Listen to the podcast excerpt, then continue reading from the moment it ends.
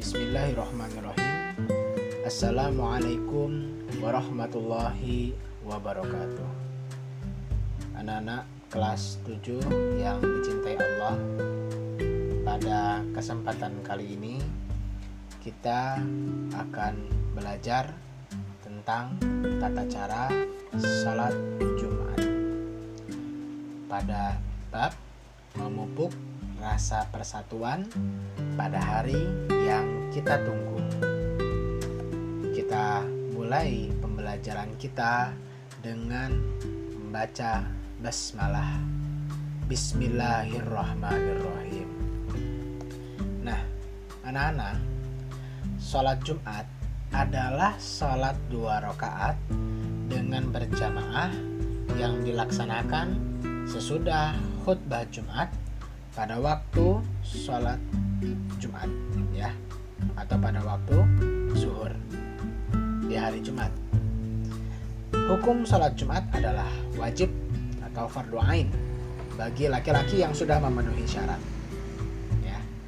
Sebelum kita berlanjut kepada pembelajaran selanjutnya, ya kepada slide selanjutnya, ada beberapa pengertian yang harus kalian pahami ya beberapa istilah yang harus kalian pahami.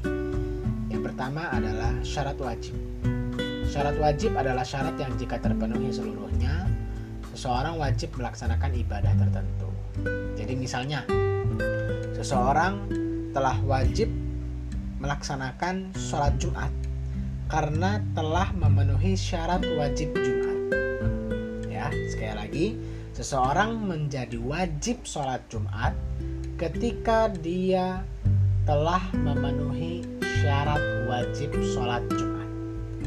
Orang yang tidak memenuhi syarat wajib sholat Jumat, dia tidak wajib menjalankan salat Jumat.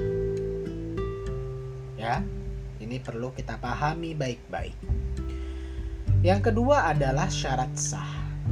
Syarat sah adalah syarat yang wajib dipenuhi oleh seseorang agar sebuah ibadah dipandang sah, tidak batal, dan tidak perlu diulang jika ibadah tersebut adalah ibadah yang wajib. Jadi lawannya sah adalah batal. Ya, jadi jika syarat sah tidak terpenuhi, baik salah satunya atau semua syarat sah tidak terpenuhi, maka ibadah tersebut dihukumi batal dan dianggap belum melaksanakan. Jika yang batal adalah ibadah wajib seperti sholat lima waktu atau puasa Ramadan, maka itu wajib diulang. Ya. Tapi kalau sunnah, maka tidak terlalu wajib untuk diulang. Ya karena sekedar sunnah. Jadi pengertian sunnah adalah dikerjakan berpahala, tidak dikerjakan tidak berdosa. Tapi kalau wajib karena dikerjakan berpahala dan tidak dikerjakan itu menjadi dosa, maka ketika itu batal wajib kita ulang. Ya. Kemudian selanjutnya adalah istilah rukun. Rukun adalah rangkaian hal yang harus dilaksanakan dalam sebuah ibadah. Yang menjadi rangkaian dari ibadah itu sendiri. Itu namanya rukun. Jika rukun tidak dilaksanakan, maka ibadah tersebut menjadi batal. Kemudian yang keempat adalah sunnah. Sunnah adalah hal yang jika dikerjakan mendapatkan pahala dan tidak dikerjakan maka tidak berdosa. Jika sunnah tidak dilaksanakan, maka ibadah itu tetap sah. Yang terakhir adalah penghalang, yaitu penyebab seseorang tidak dapat melaksanakan ibadah dengan sempurna. Mari kita lanjutkan. Yang pertama adalah syarat wajib sholat Jumat. Syarat wajib yang pertama adalah Islam. Orang non-muslim jelas tidak wajib sholat Jumat. Yang kedua adalah balik, yaitu sudah mengalami mimpi basah atau sudah berumur lebih dari 15 tahun walaupun belum mengalami mimpi basah. Ya itu untuk laki-laki. Kalau perempuan uh, syarat balik adalah uh, dia telah mengalami menstruasi atau dia sudah melewati 15 tahun. Nah, anak yang belum balik tidak wajib salat Jumat, tetapi wajib diajarkan salat ketika mencapai usia 7 tahun. Berdasarkan hadis Nabi, murru auladakum bisolati wahum abna'u sab'a sini. Ajarilah anak-anakku salat tatkala ia telah berusia 7 tahun. Hadis riwayat Abu Dawud. Kemudian berakal. Orang yang mengalami gangguan akal tidak wajib sholat Jumat. Laki-laki, perempuan tidak wajib sholat Jumat. Apakah perempuan boleh melaksanakan sholat Jumat? Boleh. Dan jika dia sudah melaksanakan sholat Jumat, maka dia tidak perlu lagi sholat zuhur. Sholat Jumatnya sudah cukup untuk menggantikan sholat zuhur. Tetapi aslinya ya dia tidak perlu melaksanakan sholat Jumat. Jadi kalau dia tidak melaksanakan sholat Jumat ya dia tetap harus wajib melaksanakan sholat zuhur ya. Jadi perempuan tidak terhitung sebagai orang yang wajib sholat Jumat tetapi boleh melaksanakan sholat Jumat. Kemudian sehat. Orang sakit tidak wajib sholat Jumat. Kemudian menetap orang dalam perjalanan atau musafir lebih dari 81 km tidak wajib sholat Jumat dan boleh mengganti dengan sholat zuhur atau nanti akan ada pembahasan di slide selanjutnya. Kemudian kita membahas mengenai syarat sah salat Jumat. Yang pertama dilaksanakan di tempat bermukim seperti desa atau kota, bukan hutan atau ladang. Kemudian dilaksanakan secara berjamaah minimal 40 orang. Walaupun di buku tertulis ada yang minimal dua orang, tetapi itu bukan pendapat yang kita gunakan. Pendapat yang kita gunakan adalah 40 orang. Dengan catatan 40 orang itu adalah 40 orang yang wajib melaksanakan salat Jumat sebagaimana syarat wajib yang tadi kita bahas. Jadi misalnya ada 30 orang yang terpenuhi syarat wajib dan 10 orang yang tidak terpenuhi syarat wajib, maka tidak bisa melaksanakan salat Jumat karena tidak terpenuhi syarat sahnya. Ya. Jadi harus 40 orang minimal ya. Lebih ya sampai uh, tidak terhitung jumlahnya.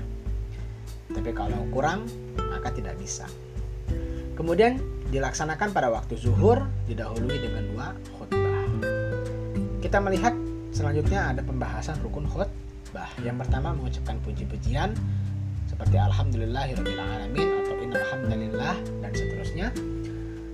Kemudian membaca sholawat kepada Nabi, kemudian mengucapkan dua kalimat syahadat, kemudian berwasiat takwa. Kita sering dengar ada kalimat ya ayyuhalladzina amanu taqullaha haqqa tuqatih wa la tamutunna illa wa antum muslimun.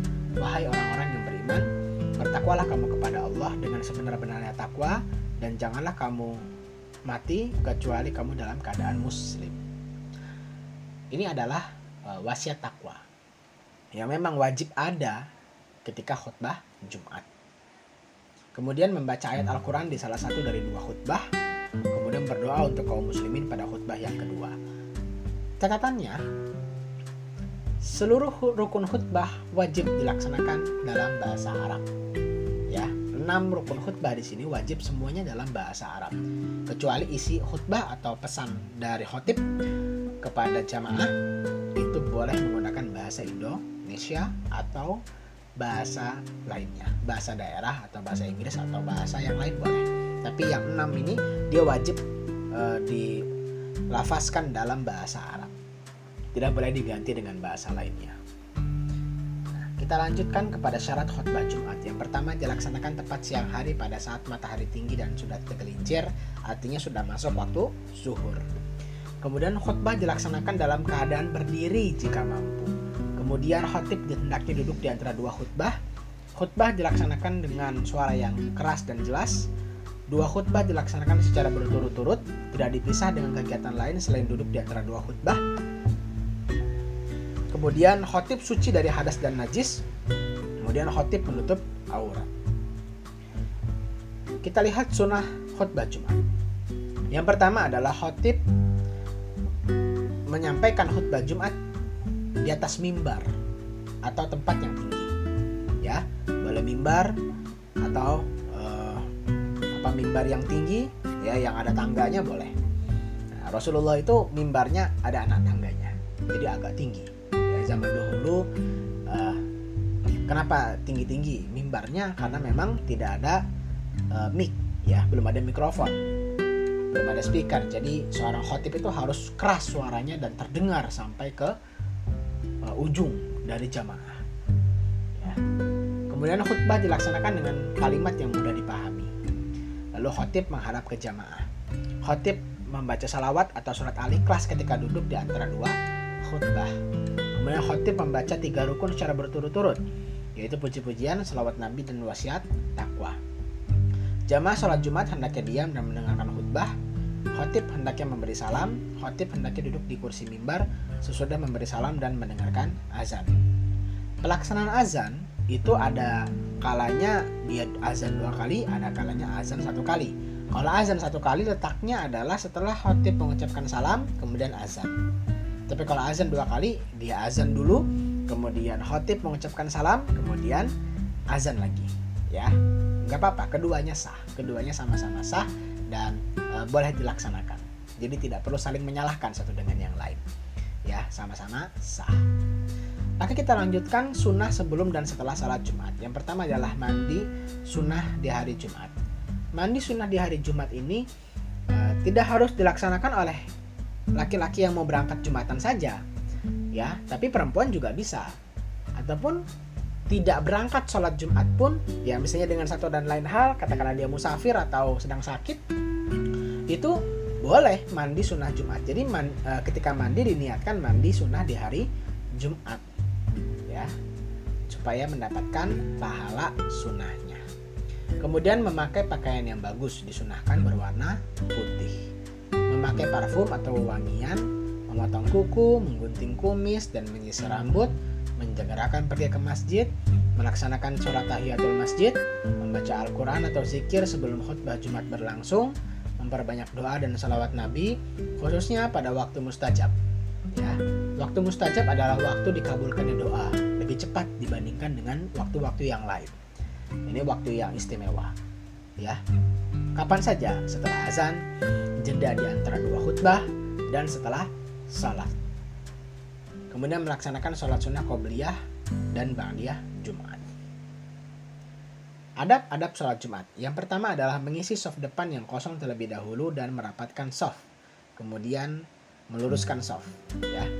Jadi kecuali pada saat pandemi COVID ya wajib mengikuti protokol kesehatan yang ada. Kalau memang harus sholat renggang-renggang itu tidak apa-apa. Ya, tetap sah sholatnya. Diam dan mendengarkan khotib ber kemudian tidak bermain HP, menggerak-gerakan tasbih, memainkan kerikil atau kuku, memainkan sejadah, ya, dan lain sebagainya yang tidak bermanfaat. Ya, karena kalau kita bermain-main seperti itu maka pahala mendengarkan khutbah Jumatnya hilang. Ya, hilang. Sayang sekali. Ya, jadi uh, ber, bermain HP pun termasuk dari hal yang mengurangi pahalanya. Walaupun mulutnya diam. Tapi kalau dia bermain HP artinya dia tidak memperhatikan khotib berkhutbah. Maka e, yang seperti itu akan mengurangi pahala mendengarkan khutbah Jumatnya.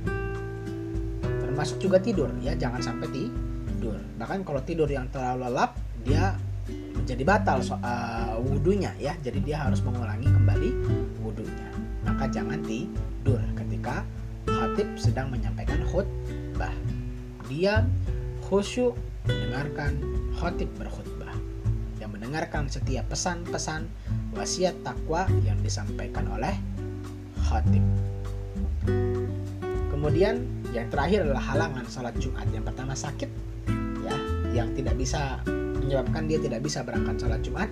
Kemudian orang yang sakit tetap wajib mengganti sholat Jumat dengan sholat zuhur.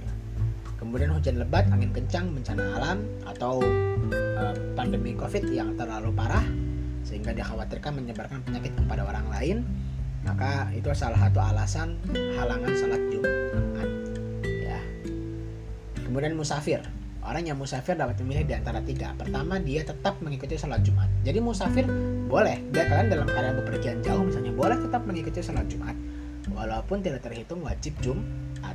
Walaupun kalian sebenarnya tidak wajib Jumatan, tapi boleh ikut sholat Jumat dan sholat Jumat tetap sah.